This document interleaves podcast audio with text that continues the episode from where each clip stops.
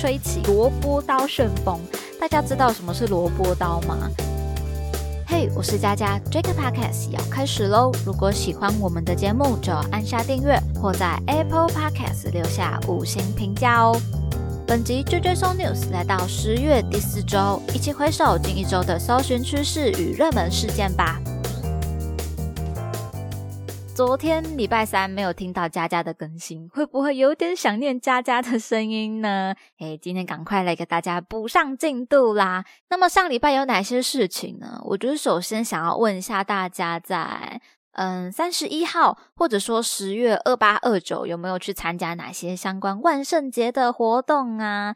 听说这一次高雄因为第一年举办万圣节大游行嘛，不过活动好像非常的热闹，感觉上看到的新闻呢也都很正向，蛮成功的。不知道有没有我们收听的民众呢有参加这一项活动啊？都可以在我们社群贴文下面来留言哦，分享一下你今年万圣节有哪一些参加什么活动啊，还是做了哪一些装扮，有什么照片可以来分享。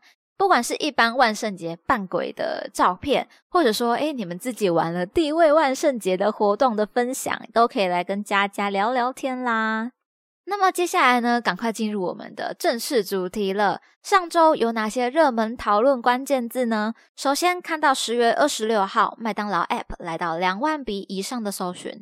全新麦当劳 App 全球版上线的消息推上了当日的热搜榜首了。那这个全新的 App 有什么不一样呢？三大的特色亮点哦，包括第一，可以在全球麦当劳使用，所以这个 App 它是一个全球通行的版本。第二，不限支付方式，每一元都能赚一个 M Point，欢乐送也能赚点数。第三，周周送优惠哦，就连自助点餐机也可以来做使用。那这三点之中，我觉得最吸引人的应该就是全球通用这一件事情啊。因为我觉得，嗯，走到哪里都能用一样的东西是最方便的。其实有点题外话啊，就是我有联想到台湾现在各种线上的支付太多了，很多店家都会出自己的品牌的 App 支付嘛，但事实上是很不方便的一件事情。虽然这中间可能企业有它的自己的嗯某些资料的目的吗？但事实上，以消费者的角度来说，应该还是会觉得蛮麻烦的。所以很多企业推出新的 App，它的手法呢，就是会有一些折价券啊、优惠券啊，下载就可以拿到之类的。那这样的手法也同样的，在这一次麦当劳全新全球版 App 推出的时候，包含像是大薯的买一送一啊、四块麦克鸡块买一送一等等的系列优惠。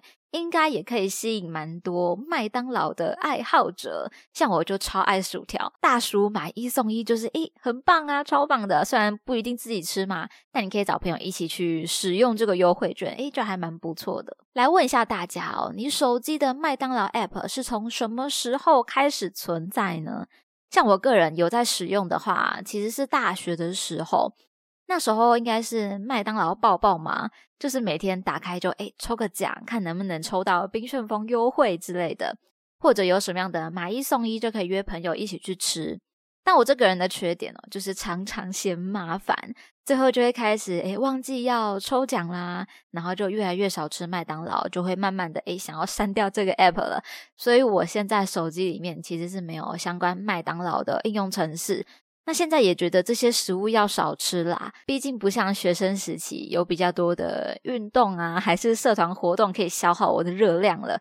基本上都是办公室生活啦，所以如果不小心的话呢，就会胖一圈，是一个非常危险的事情。好，但是麦当劳这个大品牌的 App，我相信应该还是很多人喜欢啦。像我们办公室也有属于优惠大师属性的朋友，这个消息呢，我也是先听大师释出讯息之后，今天也觉得更可以来跟大家分享啦。再看到下一个关键字，十月三十一号，萝卜刀来到两万笔以上的搜寻。说实在哦，我其实是看到热搜才知道，诶，原来有这个消息。那它是一个从短影音平台抖音来吹起的萝卜刀旋风。大家知道什么是萝卜刀吗？基本上它就是一个，嗯，在书局也有卖的塑胶玩具，短短小刀的造型。那我也去看了一些短影音哦，基本上就是会让人想要去模仿影片里面他把刀甩开咻咻的那个动作。短影音的主要内容可能就是咻咻把刀打开甩开之后，然后就做一个假装要刺杀的动作。那如果你是大人，你就会知道啊，这是个游戏，是个效果。不过影片开始疯传之后，就变成说小朋友也是可以看到这些影片的。那小朋友也模仿起来了，所以其实这个玩具近来是在一些中小学非常热门、非常盛行的一个游戏。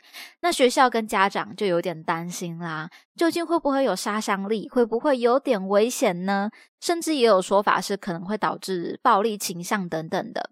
那话题一热哦，教育部目前已经有发函，请各县市的教育局跟学校来留意不适合学生身心发展的游戏或物品。那其实想要讲的就是这个萝卜刀的事件了，因为现在小朋友接触到网际网络社群的管道啊，或者说时间都变多了。那我觉得最重要的还是要给小朋友一些做好，不管是资安呐，还是说判断是非的一些教育，会更加的重要。因为没有办法完全去禁止，或者说时时刻刻盯着小朋友，告诉他哦，不要做什么啊，不应该看什么东西。但如果你有教好的话，也许可以降低一些危险性，让小朋友自己内心、自己的脑海里面可以知道说，哦，这件事情其实是危险的，这件事情是我不应该要去模仿的，或者说安全的话应该要怎么做等等的一些。嗯，基本观念如果都教好的话，应该可以降低一些比较危险的问题啦。那如果已经有做教育，但又出现危险或意外的话，如果是不严重的事件，其实我会觉得也是让小朋友长长记性的一个方法。虽然说如果发生严重事件的话，会非常遗憾啦。所以说大人还是要多少有留意小朋友的状态，尽量去避免一些不可挽回的事情来发生。但又说回来，如果要全面禁止萝卜刀的话，我是觉得还不至于啦。但是商品设计的安全性呢，可以多多的来做把关，然后学校可以多注意同学的游戏状态。这样，那不知道我们的听众朋友你们怎么看呢？可以来留言告诉佳佳啦。第三个关键字，看到十月三十一号泰国免签来到两万笔以上的搜寻，应该算是近来很多喜欢旅游的朋友非常开心的讯息啦。泰国继前次开放大陆免签哦，现在也宣布了，从今年十一月十日到明年的五月十日，台湾的旅客也可以免签入境，停留三十天啦，省一个步骤也省一笔钱的感觉。那泰国果然是一个想要发展国际观光的国家啦。所以这边我们也来统整一些泰国的旅游小知识给大家了。因为泰国一年四季的天气差异不大，真的是可以说整年热到尾，没有冬天的感觉。但如果要比较下来的话，泰国十二月到三月白天的气温呢会相对舒适一点，到四月的话会是最高温的时间。另外九到十月呢是旅游的淡季，也就是雨季啦。那大家如果要去泰国旅游的话，就可以参考一下这些时间点。那先前我们节目呢，其实谈到泰国讲的会是曼谷房地产，但其实从这一集我们的曼谷分享里面，也可以搜集到一些讯息啦。在曼谷的大众运输呢，还是蛮方便的。那因为是都市，所以英文也是一个通行的语言啦。然后要注意的是什么？嗯，路边的雕像啊，店口的雕像都不要乱摸乱碰。因为泰国的宗教文化比较复杂，很可能一不小心就会触犯到别人的信仰啦。至于十一月后开放免签哦，第一个想到的其实就是，诶，跨年旅游要不要考虑到泰国玩呢？不知道我们聊天室的大家会不会有这样的计划、这样的想法？可能在台湾的跨年都玩腻了，想要来一点不一样的，这边也推荐给大家哦。现在高雄云峰旅行社也有推出泰国沙滩跨年的行程哦。行程除了沙滩跨年派对，现场可以大吃甜点啊、调酒之外。也会带大家到童话般的景点——梦幻冰淇淋糖果屋、网红 IG 景点彩虹沙滩俱乐部，还可以跟长颈鹿近距离互动的到野生动物园玩耍。全套有五天跟六天的行程可以选择，价格只要两万八千八百八十八元起。算一算机票、住宿行程，如果都是自己来的话。可能不会这么轻松哦，所以有兴趣的大家都可以看一下我们的节目资讯栏底下来洽询高雄云峰旅行社啦。再看到最后一个关键字，十一月一号，玻利维亚来到五千笔以上的搜寻。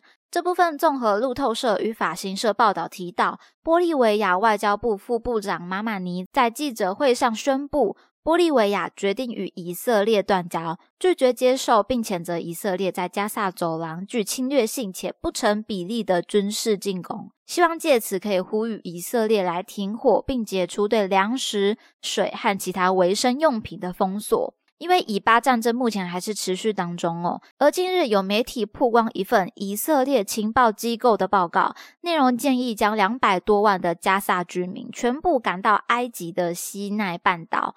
不过，如果此举成真的话，可能会瓦解以色列与埃及早已动摇的关系，甚至进一步和巴勒斯坦自治政府引爆更大的冲突。所以，难怪古人在说“冤冤相报何时了”，因为现在的冲突正在扩大啦，所以各国也是蛮担心的，不管是对于难民的关心，或者说对于国际动荡的担忧。这边联合国也表示，有数千人闯进其位于加萨的仓库，抢走了小麦、面粉以及其他必备的基本必需品。对此，联合国近东救济工程处说，这显示了在经历了三周的战争和围困之后，平民秩序已经开始瓦解。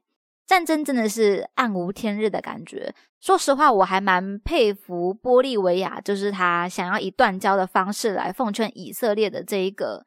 嗯，他算是跨出了一步吧。虽然以色列其实不太领情啦，甚至觉得该国是向恐怖主义屈服的一个行为。这一段历史实在是非常的复杂。但现在就我对于战争期间的这些新闻哦，不管是以巴哪一方都是杀人者，我觉得都是有错的。不知道大家有什么样的想法呢？最近在搭火车，还有在上班的时候，其实我遇过了两次。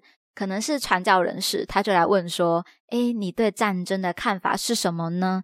虽然他是传教，我也不是很能理解神的旨意。不过，这也是一个在为战争发生之后凝聚想法、激起民众思考的方式。那像佳佳今天就是跟大家更新了一下这些冲突啊，或者目前有哪一些新的热门关注的消息。或许全球关注的人越多了，也能带给两方一些舆论压力吗？很难说，也不好评判哦。但是非常欢迎大家可以来留言分享你的想法啦。那么今天的内容就分享到这边，听完节目欢迎留言你的任何想法，佳佳也会一一的来回复哦。喜欢的话要记得订阅加分享，追踪 JJ News 来加入这个 Podcast 的聊天室吧。